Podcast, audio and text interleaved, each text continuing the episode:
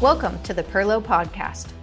We talk construction, its people, its challenges, its opportunities.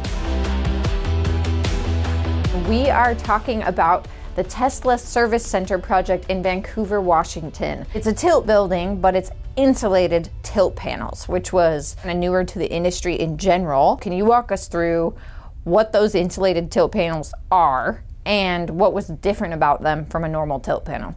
I sure can. If you look right here, I got this picture right here. This is the tilt panel right here.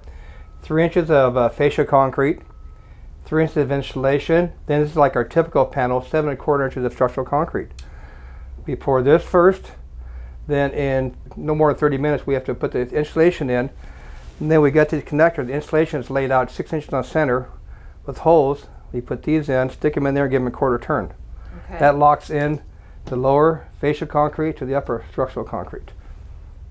Kind of different. I was really nervous about it, but it worked out great. The panels came right up. That's awesome. Yeah. And so you this this is the piece that goes into the the fascia. Lower fascia, yes. This is in the insulation. Correct. This is in that upper. And that's the only thing that holds the two pieces of concrete together. no way. Yes. Another thing we did, we have to take on top of insulation, we got some walk behind vibratory screeds where they vibrate the insulation.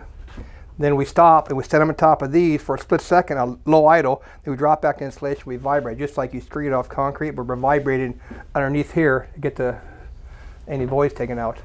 Wow. And then so how long after this all happened in the same pour?